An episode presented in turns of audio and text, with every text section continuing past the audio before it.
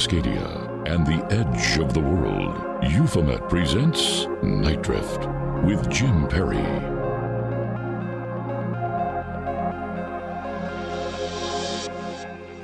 From the hinterlands concealed by fog at the intersection of society and strange, this is an interview series about the unknown and our relationship to it.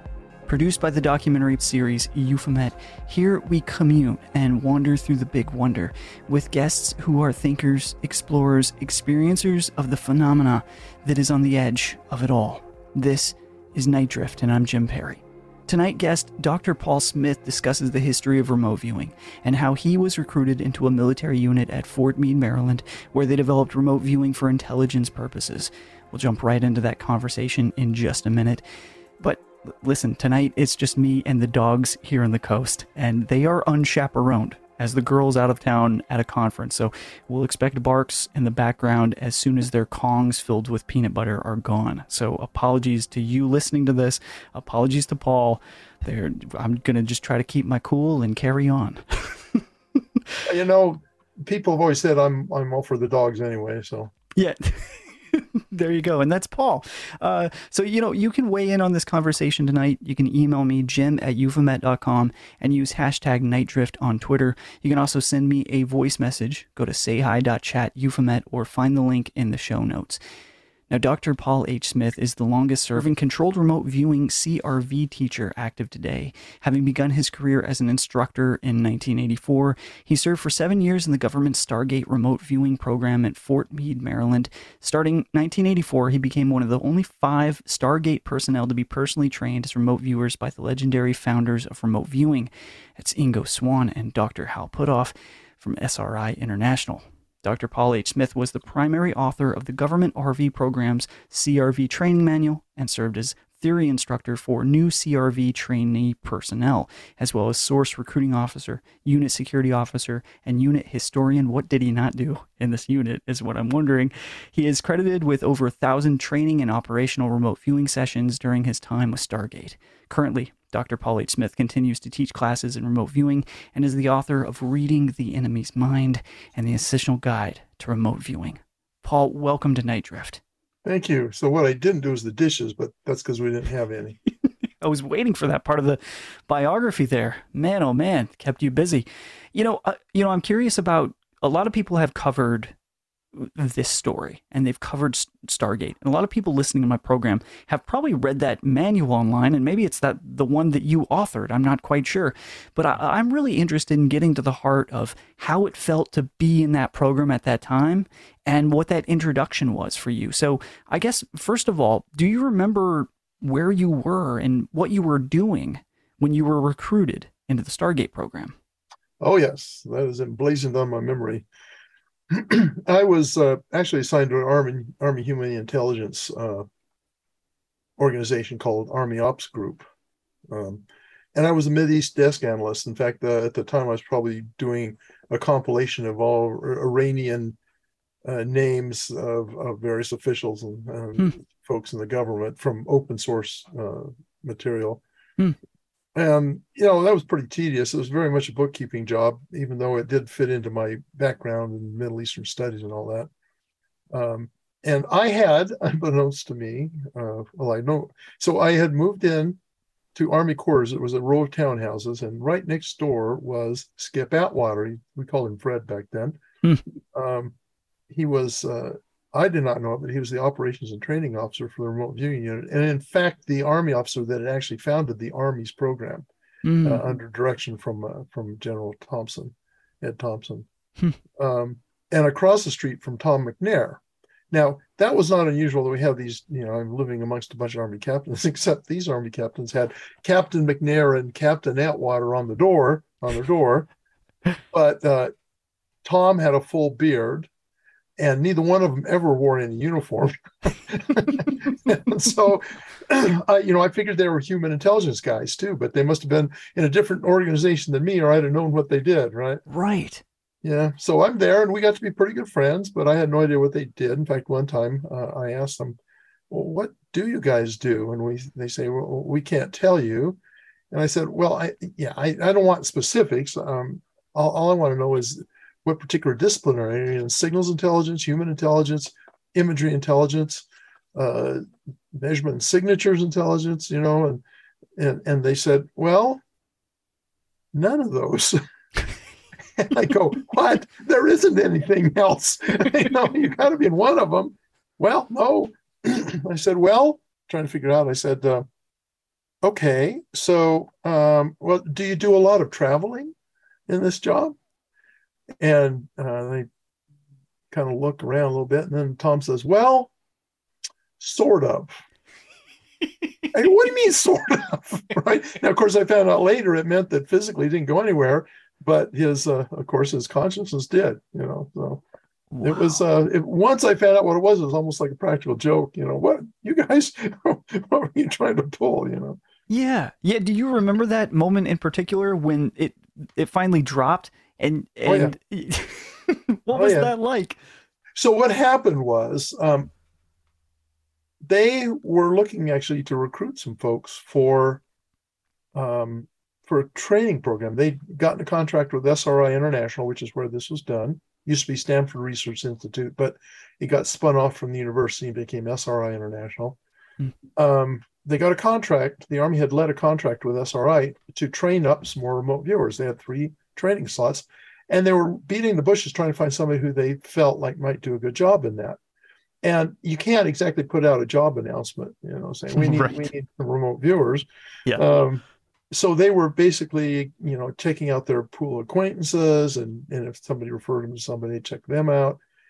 And here I am. I moved right in next door to them. And so here's what they were looking for. They were looking for an army office, army officers, intelligence officers, that were uh, had done well in their job. Of course, most intelligence officers do, right? get good report cards and all that. Um, and then and went, gone through all it, you know, punched all the tickets, gone through all the wickets you had to to be, you know, satisfy your career requirements. And I'd done all the courses and, and had the tactical assignment in Germany and all that. But they were looking for just a couple of other criteria. So one, and, and that had to do with maybe you ha- you have a bit more right brain than your usual army hmm. officer mm. is, right? And um, so in other words they're looking for somebody who might be uh, involved in some kind of artistic pursuit such as studio art maybe they paint or draw or something yeah uh, in music or whatever you know they play they they, they music play musical instrument or whatever um, and foreign languages all that's not quite as rare in the intelligence world obviously hmm. and things like that right so um, they got to know me and discovered I had majored in art when I was at Brigham Young University, illustrated textbooks and hmm. and, uh, and field manuals and things. And uh, yeah. and I uh, had been playing guitar for about 20 years by then, and uh, I was fluent in German and competent in Arabic and Hebrew, and I also like to write short stories and send them off and get them rejected. so, ah, the time-honored pastime. yes. So, I mean, I I they didn't hadn't met anybody as quite as right brained as I was at that point. And so they said, well, we can't not try this guy out. So, you know, I didn't know all this was going on behind the scenes. Um, one day I get a knock on the door and Tom and Skip were standing. They said, you know, we'd like, we think you might be good at what we do. And I said, well, what do you do? And they said, you know, we can't tell you that. I go, I go, oh, yeah, yeah, I know that, but uh, hoping to catch you off guard. No, I didn't actually say that. Um, they said, but what we'd like to do is is do an assessment on you, and if you score, we're going to give you some psychology and personality profile tests, and if you score where we think you will, then uh, we'll read you on the program, and you'll have you'll be able to decide whether you want to volunteer or not. Okay. And so apparently I scored where they wanted me to. They they got my uh, the test scores back and said, okay, come on over at such and such time to our building, um, and we'll read you on. So and you must have been at this point in time going like, I'm finally going to find out what these guys have been up to this entire time, right? Yeah, I guess I was a little bit of that, true yeah. enough, but I wasn't horribly excited about it. I mean, I figured, oh, it's going to turn out to be another bookkeeping job, right? but you know, I sort of had this intuition that there might be something more to it, which is why I was willing to go along with this, right? Yeah. And um, so I go over the buildings and um, they're just across the meadow actually from our housing area. Um, I have to paint a picture of these buildings. I mean, they were built in World War II as temporary buildings Hmm. to house a. it- One was the mess hall, and one's the company day room for a and some kind of a logistics company, training company, Hmm. uh, for troops serving in the war, you know, in Europe, and and they hadn't been painted in like decades. The paint was flaking off the sides. Or one story that uh, they had steel screens over the windows, uh, steel mesh bars over the windows. The porch, if you walked up on it, was creaky. You know, it was made out of wood. The the door was all flaking off, and and so I go up and I knock on the door, and and the secretary Jeannie Betters comes and opens the door, and she gives me this kind of look. Oh, you're the new guy, kind of a look, you know. and but she didn't say anything except go, go on back. Tom's waiting for you in the back. So I go in the back. There's Tom in his blue jeans, his open collar shirt, his beard, you know, and um, shake hands. I sit down. He says, uh, "So I I said, okay. Well, here I am." He said, "Okay. Well, here's a non-disclosure statement you have to sign." Now you don't call that a.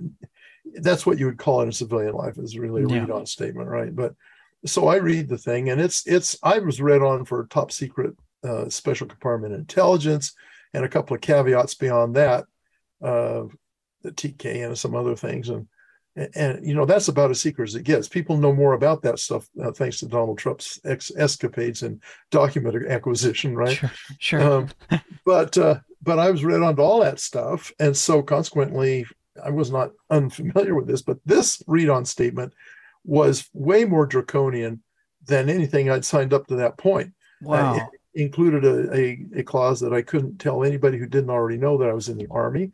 Um, it, it had a bunch of things I couldn't do and stuff that I used to be able to do. So I uh, I said, okay, well, I'll sign it because the condition in signing it was those things only went into effect if I agreed to accept the assignment, right? oh, I see. So I sign it because I wasn't out anything. It was too it was too bad a job. I just wouldn't, you know, Yeah. do it. And uh, then Tom reads me on. He's this, this is like I call it my Men in Black moment. This is like uh, Tommy Lee Jones has Will Smith, you know, in the Men in Black Sure. program. He, he's he's reading Will Smith on. He says you're going to have to have your fingerprints erased. You're going to have sever all human contact with anybody you know or whatever. And you know, I don't even remember the details because they're very, you know, very strict, right? They kind of felt that way. Um, and Tom says, um, we collect intelligence against foreign threats using a parapsycholo- parapsychology discipline called remote viewing. Uh, we essentially want to invite you to volunteer to become a psychic spy. Okay. And the one that was surprised by this wasn't me, it was Tom, and I'll tell you why. So, as I was growing up, I loved science fiction. I read every science fiction book I could find, um, particularly like the ones that involved ESP, you know, extrasen- extrasensory perception, psychic skills, that kind of thing. Andre Norton, you know, with her psychic animals, and and uh, Zenna Henderson, uh, her pilgrimage books. Um, I love those things. And then in junior high, I had a chance to participate in a science fair project, and it totally tanked. I had no success at all, nor did anyone else in the science fair project. And so at that point, I became mildly skeptical. I said, "Oh well, it's fun to read about, but I guess there's really not anything to it." Sure. And so here I am sitting in front of this guy with a beard, army captain with a beard, and he's telling me that there's a line item in the federal budget that is paying to have people trained to become psychic spies. I'm thinking that's very obvious. There's got to be something to this. There wouldn't be a line item in the budget if there wasn't something to it. There's no way I'm not going to do this. Yeah. And so Tom reads me on, and the next thing he says is, "Don't worry, you have 24 hours to think it over, and these are the things you can tell your your your spouse, so that she at least has some idea uh, that things could change in in your military career." I said, "No, I don't need that. I want to do it." and he got this kind of surprised look on his face because nobody had said that before, right? Yeah. They'd all, you know, puzzled for for a day and come back in and said, "Well, I guess I'll try it," you know. And I'm just, I, I can't, you know, I'm about to jump out of my seat saying, "This is way better than compiling a list of Iranian names." right. well, awesome. Let's let's hold it there until after this next break because I feel like we have now sufficiently gone down the rabbit hole with you, and we're there. And it is 1984, right? Is it 83 or 84? this was August of 1983. All right, we're in August of 1983, and we're about to see what this program is all about with with Paul. Um, we have to take a quick break here on Nite Drift. We'll be right back after this.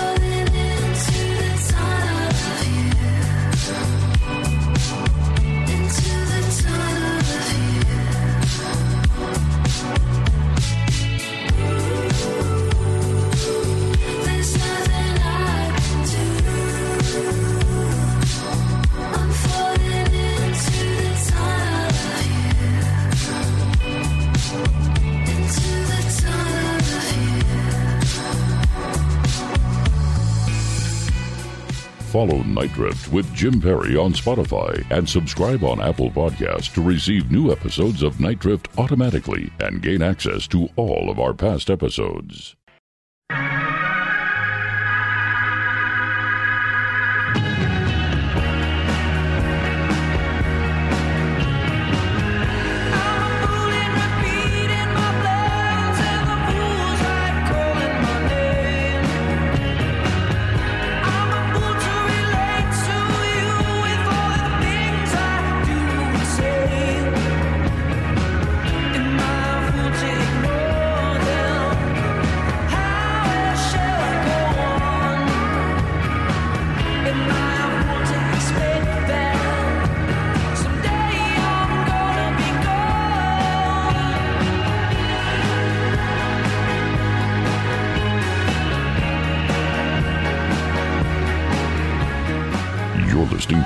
With Jim Perry on Alternative Talk 1150 AM KKNW Seattle. Now, here again is Jim. This is Nite Drift. I'm Jim Perry.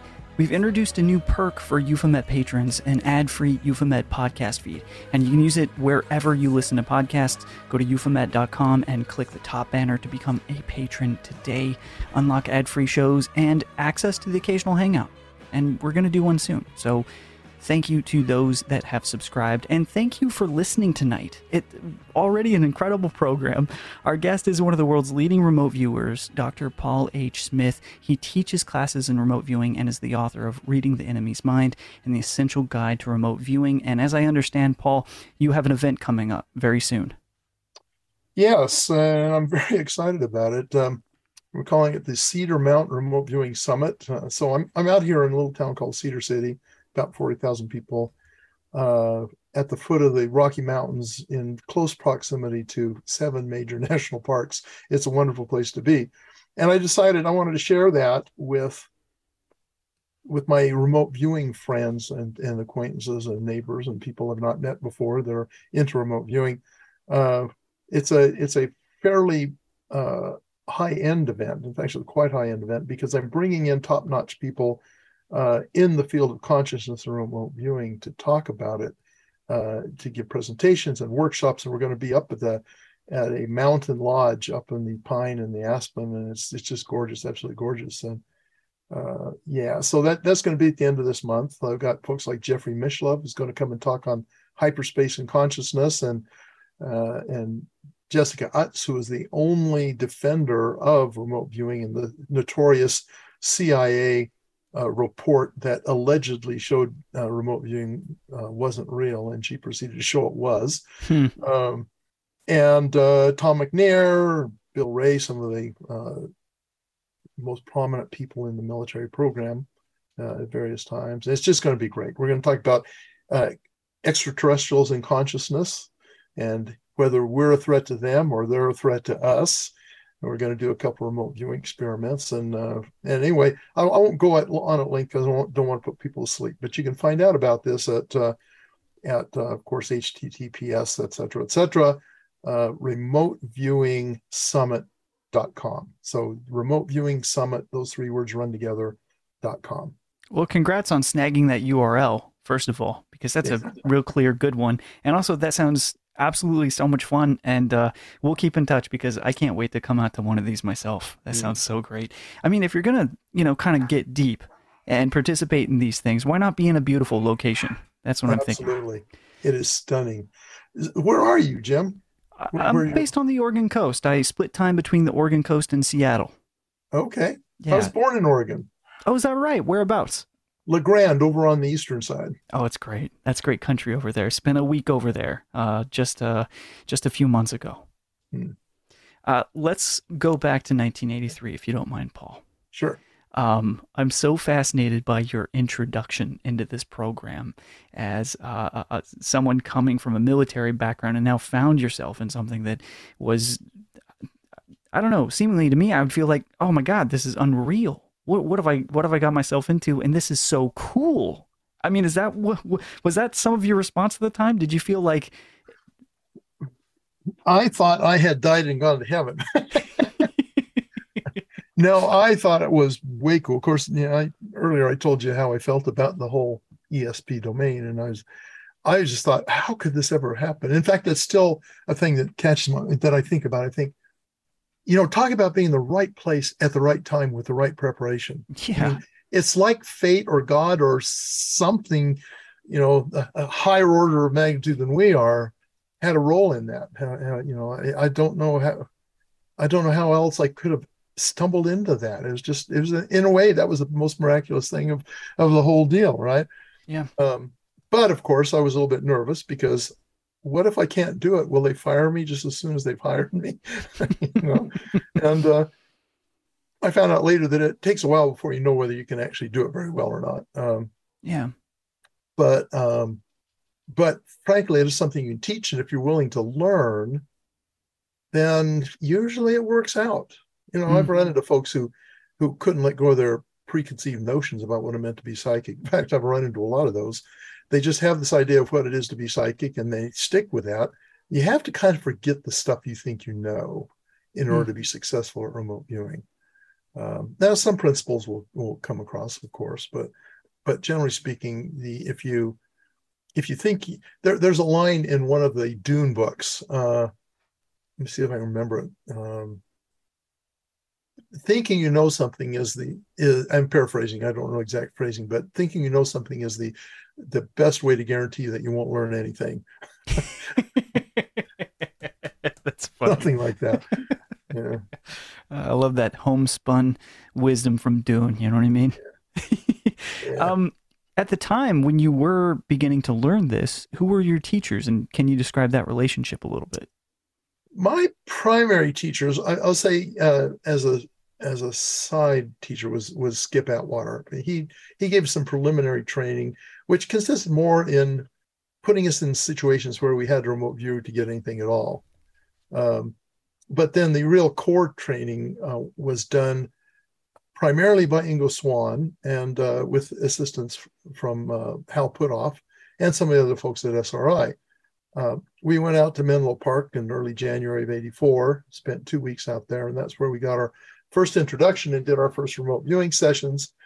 And um, and it was a great setting for that. I mean, Menlo Park's a beautiful place. You know, yeah. it, it, as far as urban areas go, it was very, very beautiful. Sure. And um, so we went out to SRI and we worked out there. And then we more, we spent most of our training time up in Midtown Manhattan at SRI had some offices up there. That was Ingo's hometown. So uh, we could go anywhere if he was working out there, they saved the contract money. And plus, he he hated to be in California all that time. So, so we would meet him uptown. But I think it was about 60th or 61st or 66. I don't remember where, but it was a big uh, SRI building at the time. I doubt it's there anymore. Yeah. uh, and we did our training there, and um, yeah, it was uh, it was a lot of fun. I mean, we did work pretty hard at this, but there was a lot of downtime as well. And every once in a while, Ingo would get bored with all the in class training stuff, and he'd say, "It's time for a training film." Right. So we'd go to like we we went to the first run Ghostbusters in New York theater, right? and coming out of the theater, we all bought Ghostbuster T-shirts. I think I don't know if I still have mine around somewhere. It doesn't fit me anymore. I'm sure.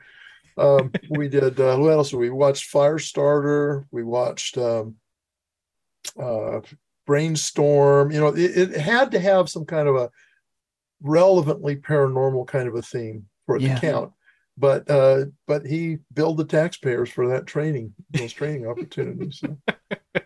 well, I love it. And uh, listen, obviously, Ingo meant a lot to you. Uh, if I'm not giving away too much here, in the in the background of your video right now is a portrait of Ingo, and and what I think are maybe Ingo paintings. Is that is that correct? Are those Ingo paintings? Actually, those there? are my paintings. Oh, those are your paintings. They're great. But I owe them to Ingo. Hmm because you know for years when i was majoring in art and and doing artwork on the side i mean i liked a lot of different things. In fact i liked landscape watercolor. But there was one genre that i didn't have a name for.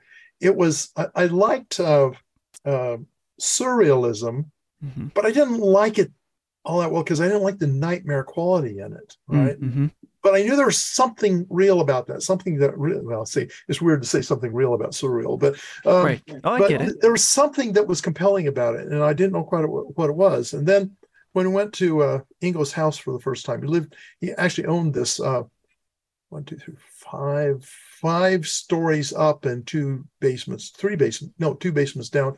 Uh, there's an old wire factory on the in the Bowery there in New York. Um, and we went to his place the first time. His studio was in the basement. He took us down, turned off all the lights, took us down, turned on, uh, at that time, a very new artist, guy named Kitaro, which you may be familiar with him, a Silk Road suite, which is what put Kitaro on the map because uh, that was a the theme the theme music for a PBS uh, production about the Silk Road, a documentary mm. about the Silk Road, you know, in Asia.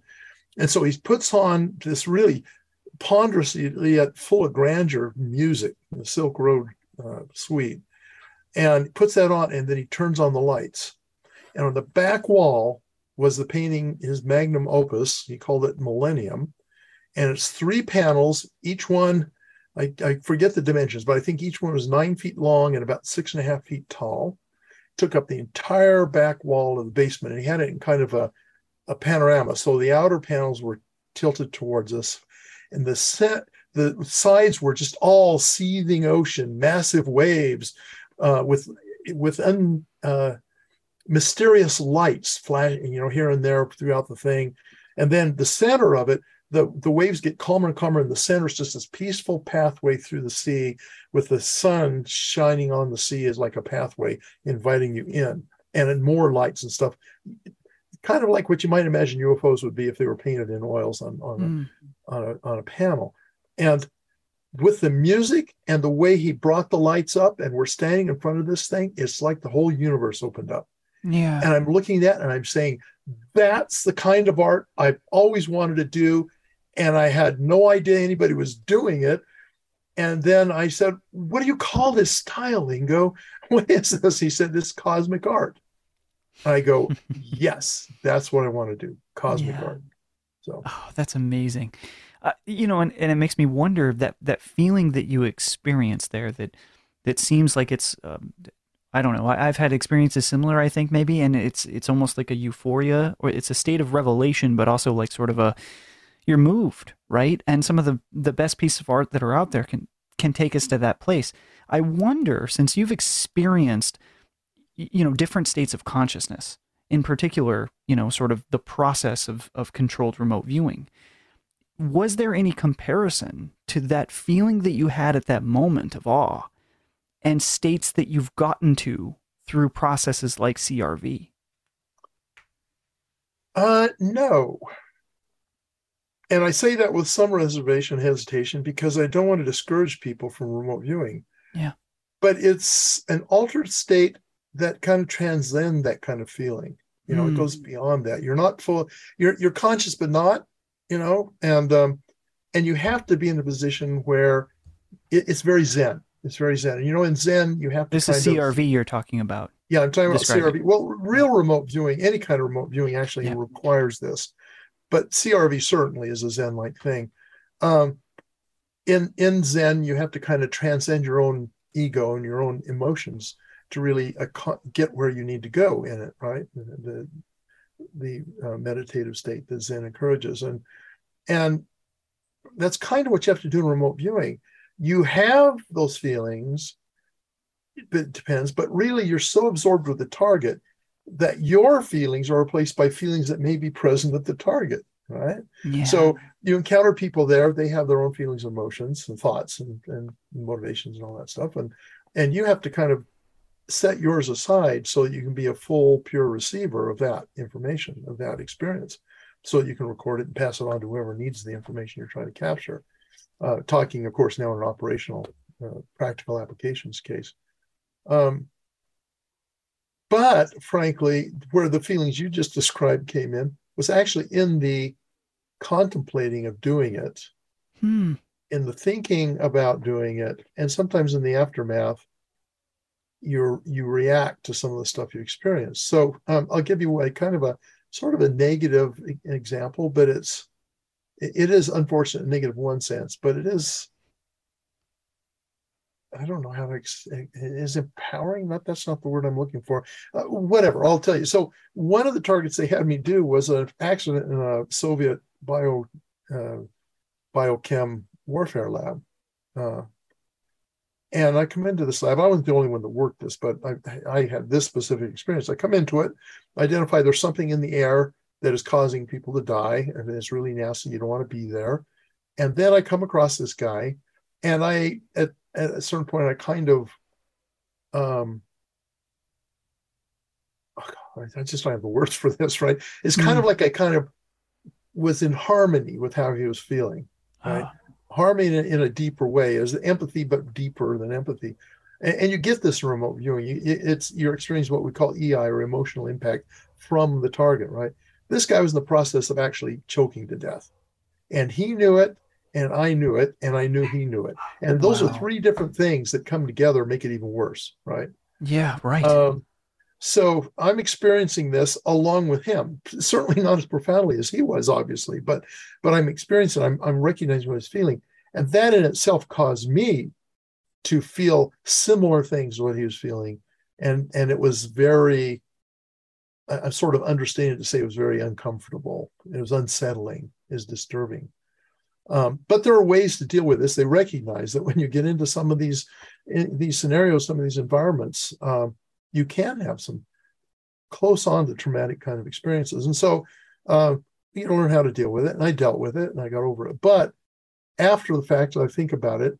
I don't know if I it was right then, but today when I think about it, I realize the fact that you can do that, you have that experience. And I, the reason I think it really was true is because I had no idea it was an accident in a biochem lab. I had no idea people were dying. Yet all that was confirmed afterwards, right? It's all confirmed. So that makes me think that my experience was veridical. Okay. Mm. And so the fact that you can do that, you can have that experience uh, in a non local way. In other words, that was years in the past and it was thousands of miles away. And yet I tuned into that, to use a, a kind of a stupid term, but tuned mm. into that. Um, it is profound. Even though it was a semi traumatic experience for me, it was profound and in a way empowering because you start to think if I can do that, what is what are humans capable of doing ultimately? Yeah. And that must be a, a question that follows you, right? And and one that have you I assume has probably led you down multiple paths to, to, to find what that potential is. Yeah. Yeah, I, I think what it's done is kind of give me a cause, right? Mm. It's a sort of a vague cause. My my goal with everything I do is really to to enable people uh, to recognize that they do have this capability, and it's up to them to develop it. You know, I and I give them opportunities in my training program. You know, I uh, obviously I do it to make money to support my agendas, right? Uh, I would have made a whole lot more money if I'd been in the intelligence world after I retired from the army and, and got a job with one of the letter agencies. But sure. I didn't want to do that. This was something. This is this is both a a uh, a way of supporting sustaining my my needs, but probably more so, um, um, you know, just change helping change the world. You know, yeah. it's a cause. It's become a cause to me, and uh, and so I oftentimes hear skeptics saying, "Well, there's no evidence," and I, I come on down on them like, like, like a load of bricks because they do not know, do not know what they're talking about. Yeah. There's a ton of evidence, and then the ones that admit that there is evidence, well, there is evidence, but it's it's fraudulently obtained or it's flawed or whatever. I say, baloney. You still don't know what you're talking about because in the actual research for ESP, I'm sort of off on a tangent here, but that's okay. Go roll yeah, with it. In the research for ESP, we've have gener- or uh, decades of research, and every new generation of of legitimate parapsychologists, of scientific parapsychologists, knows what the arguments are against it. They know what the complaints are. They know what the criticisms are of of research in the past, and it increasingly gets better and better and better to the to the effect that some of the skeptics have even admitted that some of the science being done in the parapsychology world is better than most science being done outside of it. Because we have had to confront these issues with the skeptics and come up with improve the, the protocols improve the research approach improve the the uh, well been much more careful with how we're doing things and the effects are still there. That's what the skeptics cannot come to terms with because yeah. no matter how much better we make the protocols, the effects still occur. so anyway, sorry, I'm on a soapbox. Getting a oh, that's okay. No, and it, it it completely makes sense. And I think after you know all that you've told us so far tonight, and for what people know that are listening to this already about remote viewing and um, you know higher states of consciousness or, or different processes to to allow you to to go into that space. And uh, listen frankly psychic ability um you know there there is a uh, there is a great deal of work left to be done right? But the work that has been done over the last several decades is is massive and and and wild. And you know when a lot of people will experience and this is my experience this is what i'm in my experience i've found experiencers of different types of phenomena, whether that is an, an entity, right, an alien entity, or, or uh, a, non-human intelligence, uh, uh, ghost experience. Um, these other states that people have been forced into or enter uh, during these witness experiences. Uh, a lot of these folks can go back and find the the remote viewing documentation and have something to start to stand on to understand what could be happening to them.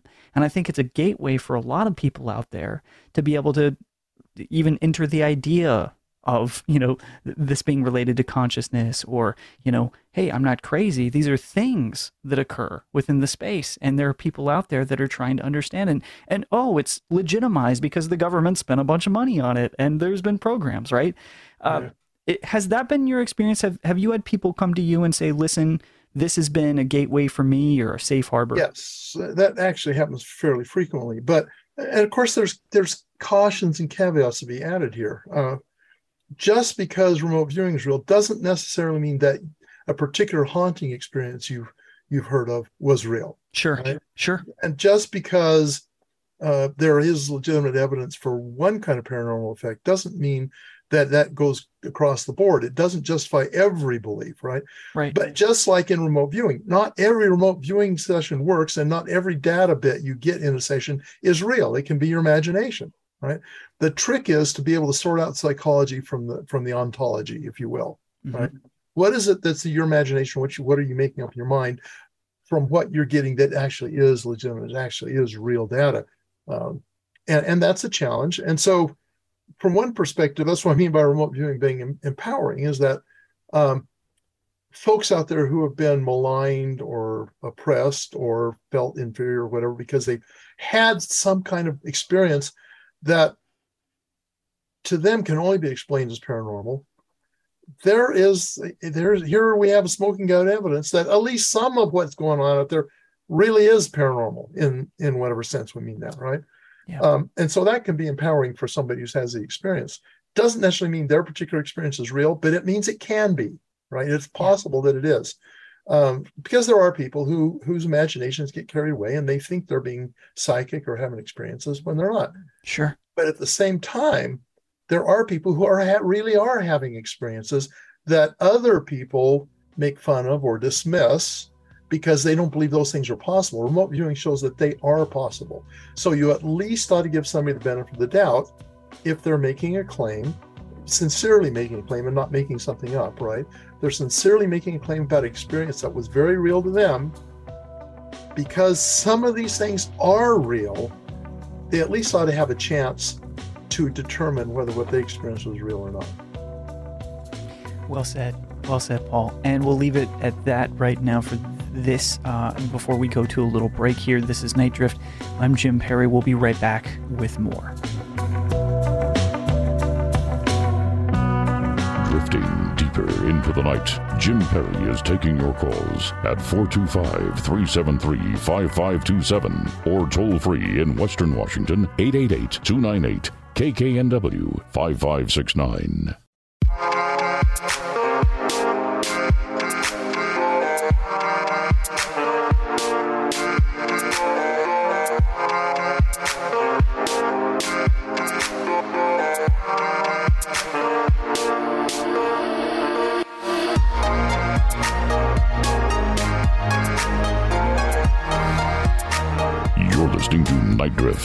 Jim Perry on Alternative Talk 1150 AM KKNW Seattle. Now, here again is Jim.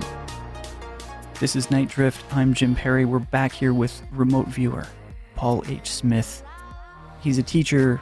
He was a participant in CRV and the Stargate program. And we're going kind of deep down a rabbit hole after exploring what this project means, his origin story. And I know that we're going to have to try to uh, twist Paul's arm to come back on and maybe do a, a few more segments with him in the future.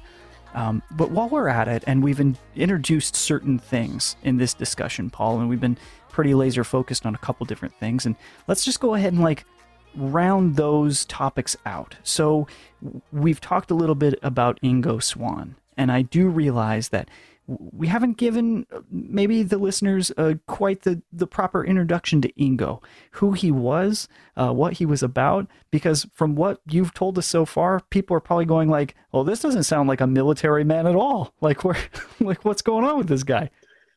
Well, okay, before I get there, I got to talk about your rabbit hole and just always wonder how these rabbits feel about all these people trespassing in their homes. You know? right. Yeah, no free rides. We're gonna pay for it one day, I'm sure. and I'm sure the rabbits will get their revenge. Yeah. Um, the bunny apocalypse or something. I don't know. right. yeah, Ingo Swann was really an interesting guy. He was he was born in Telluride, Colorado, and spent his younger years there, and ended up in Tooele, Utah, which people in Utah kind of think of it as being out in the Tules, you know, and, and in fact, it was named after the Tules because it was out in the middle of nowhere.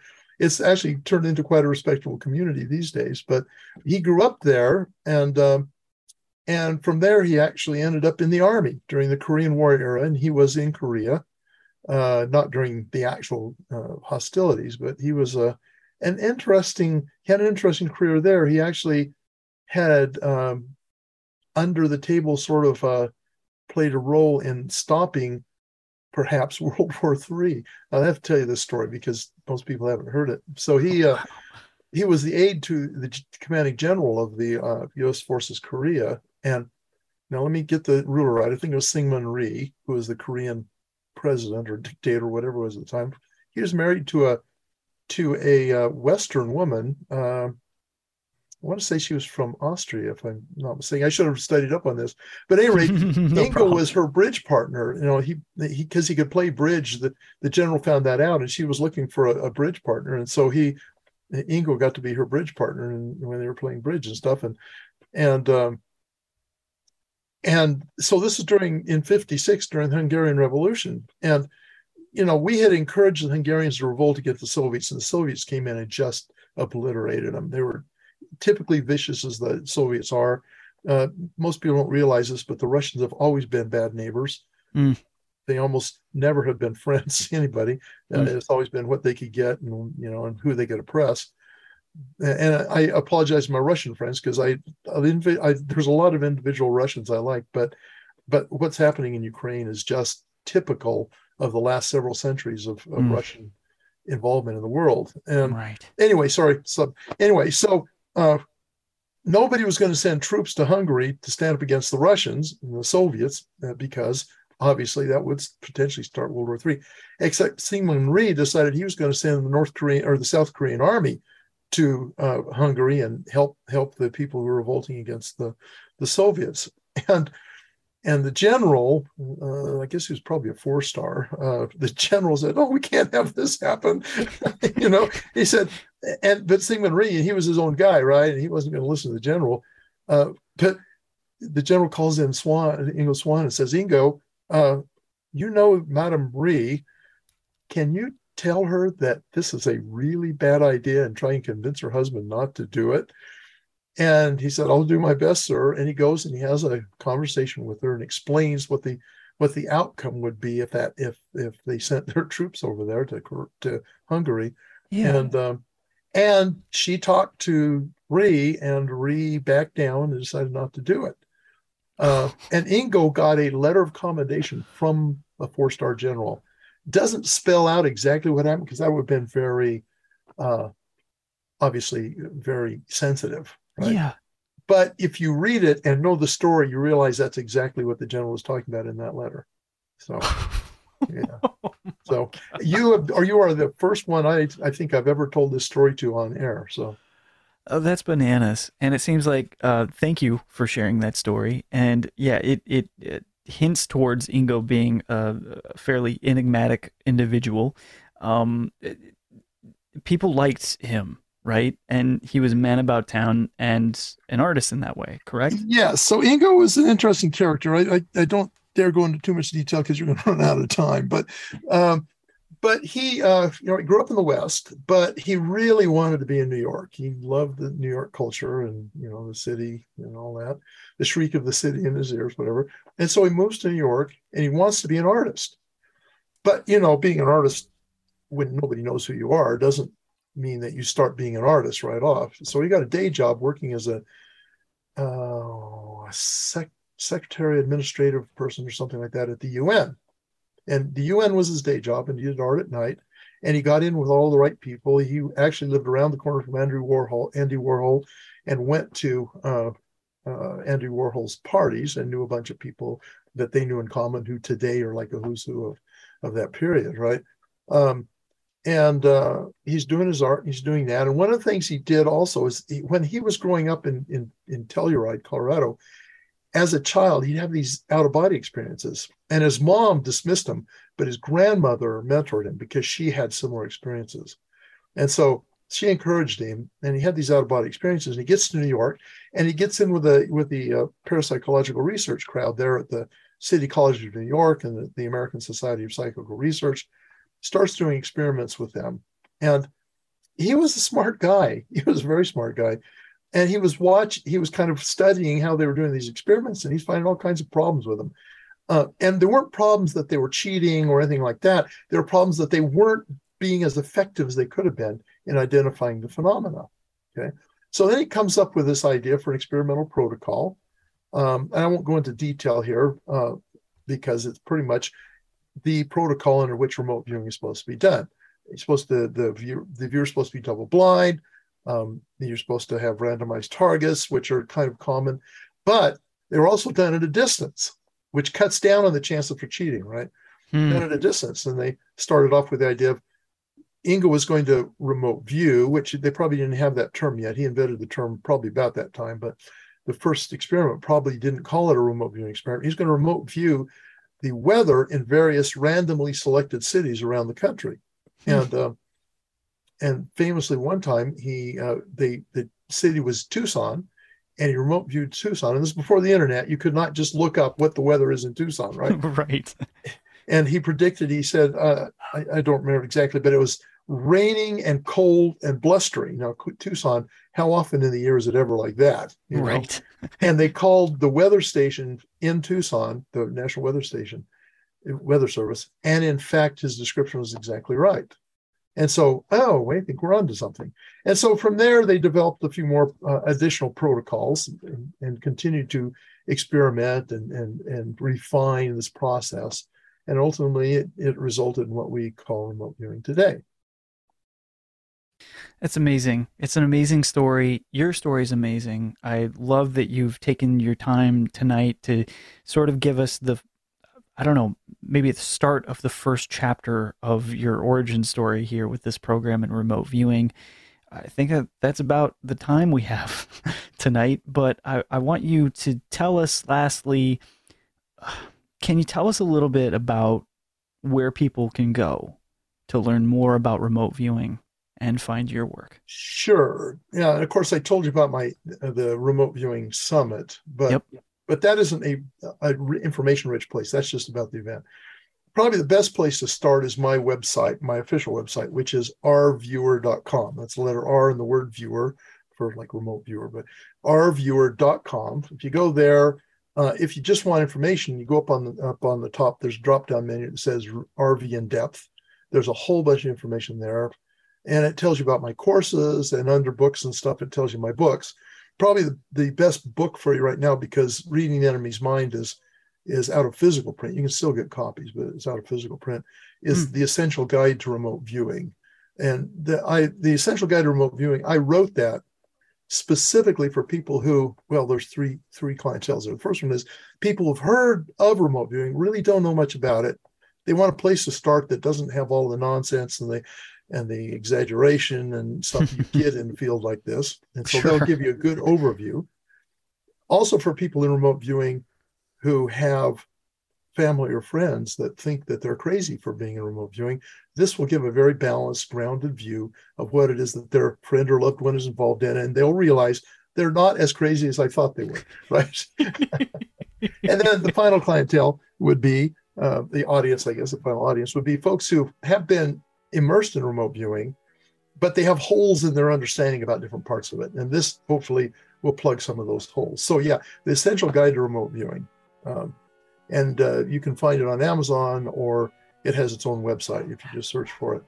Um, maybe, uh, well, a couple of things. If you want to learn it, well, I've got so much to tell you. I'm not sure. I have a YouTube channel called Remote Viewing slash Remote Perception. I have a lot of videos there. In fact, if there's a this is linkable, I'll probably link it there. Uh, I don't sure, know if it'll be on great. YouTube or not, but uh, maybe that won't work. But whatever. And there, I have a training uh, DVD training set out there for people who can't come take my training called uh, Remote Perception, and uh, and that's available out there. And so, yeah, I, I could go on for a while. I don't want to spam you all with all of this. No, it's great. I mean, I think what you've uh, what you've described here is that there's a lot of ways for people to dig in, mm-hmm. and uh, you know, in a lot of different methods. So I, I think that's awesome. Paul, this has been an incredible conversation. Thanks so much for joining us here on Nite Drift. I I, I must have you back. I, I'm always happy as long as my schedule allows it. I'm always happy to talk about remote viewing. Fantastic, and you're gonna have uh, you're definitely gonna have some folks coming your way from from this broadcast. So, thank you for listening to Nite Drift with Jim Perry on Alternative Talk KKNW 1150 AM Seattle and the Euphomet podcast feed. You can hear the show anytime on that podcast feed wherever you listen to them. Go to euphomet.com for more and join us next Sunday. Until then, keep looking up.